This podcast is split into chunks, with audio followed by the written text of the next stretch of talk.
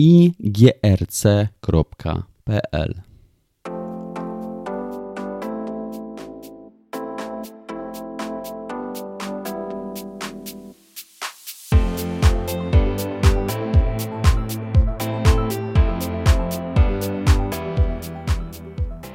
Dzień dobry, nazywam się Tomasz Pawlak i chcę Was zaprosić do wysłuchania mojego podcastu związanego z ochroną informacji, zarządzaniem ryzykiem i zgodnością z regulacjami w serwisach IT.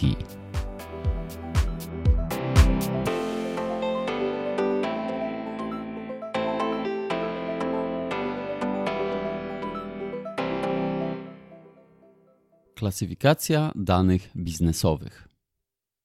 Klasyfikacja danych jest bardzo ważnym elementem w całym procesie zarządzania informacją oraz jej ochroną. W wielu organizacjach przetwarzamy duże ilości danych, które powinniśmy w odpowiedni sposób je chronić. Mając ograniczone zasoby w organizacji, powinniśmy jasno zdefiniować, które dane są dla nas danymi krytycznymi. Analogicznie, mieszkając w domu jednorodzinnym, w razie jakiegokolwiek zagrożenia, np. pożaru, powodzi lub tego typu zdarzeń losowych i potrzeby ewakuacji, powinniśmy szybko ocenić sytuację oraz działać według ustalonych wcześniej priorytetów.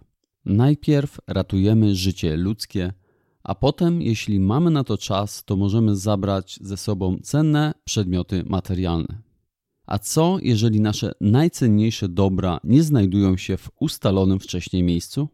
Tak samo sytuacja wygląda z klasyfikacją danych biznesowych. Prowadząc biznes i tym samym przetwarzając dane biznesowe, powinniśmy mieć zdefiniowane kategorie danych. W najprostszym przypadku to możemy mieć dane krytyczne i niekrytyczne dla naszej organizacji.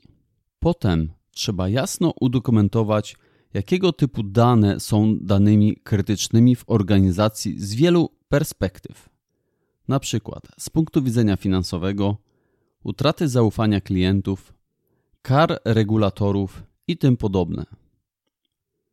Tutaj dużo zależy od specyfiki organizacji, ale przykładowo można zacząć od identyfikacji krytycznych procesów biznesowych i z tej perspektywy zacząć identyfikować, jakie dane wejściowe są niezbędne, jakie konkretne dane są przetwarzane w tych procesach oraz jakie otrzymujemy finalne dane wynikowe. Przykładowo, tymi danymi krytycznymi mogą być dane, których niedostępność, nieautoryzowany wyciek lub nieautoryzowana zmiana integralności danych może spowodować, że w pewnym momencie nasza organizacja w bardzo ekstremalnym scenariuszu przestanie istnieć. Na przykład w wyniku utraty zaufania naszych klientów lub kar finansowych od regulatorów. Mając zdefiniowane krytyczne dane, możemy określić, które elementy naszej infrastruktury są szczególnie krytyczne, czyli takie, które te krytyczne dane przetwarzają. Mając ograniczone zasoby w organizacji, powinniśmy najpierw skupić się na tych krytycznych dla nas elementach. Ważne jest to, żeby w krótkim czasie uzyskać informacje na temat tego, co jest w naszej organizacji najbardziej krytyczne z punktu widzenia biznesowego, obowiązujących regulacji lub bezpieczeństwa IT. Czy udokumentowane dane właściciela danych lub ważnego procesu są aktualne?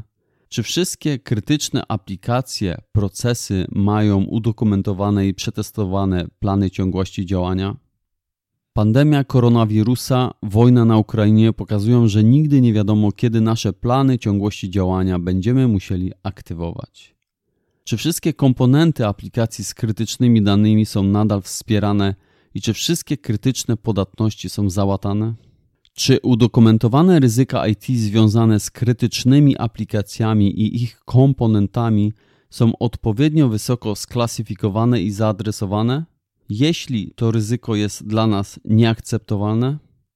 Ogólnie w całym tym procesie bardzo istotne jest, żeby proces klasyfikacji danych był zatwierdzony przez reprezentantów biznesu na wysokim szczeblu oraz aktywnie wspierany w kampaniach informacyjnych.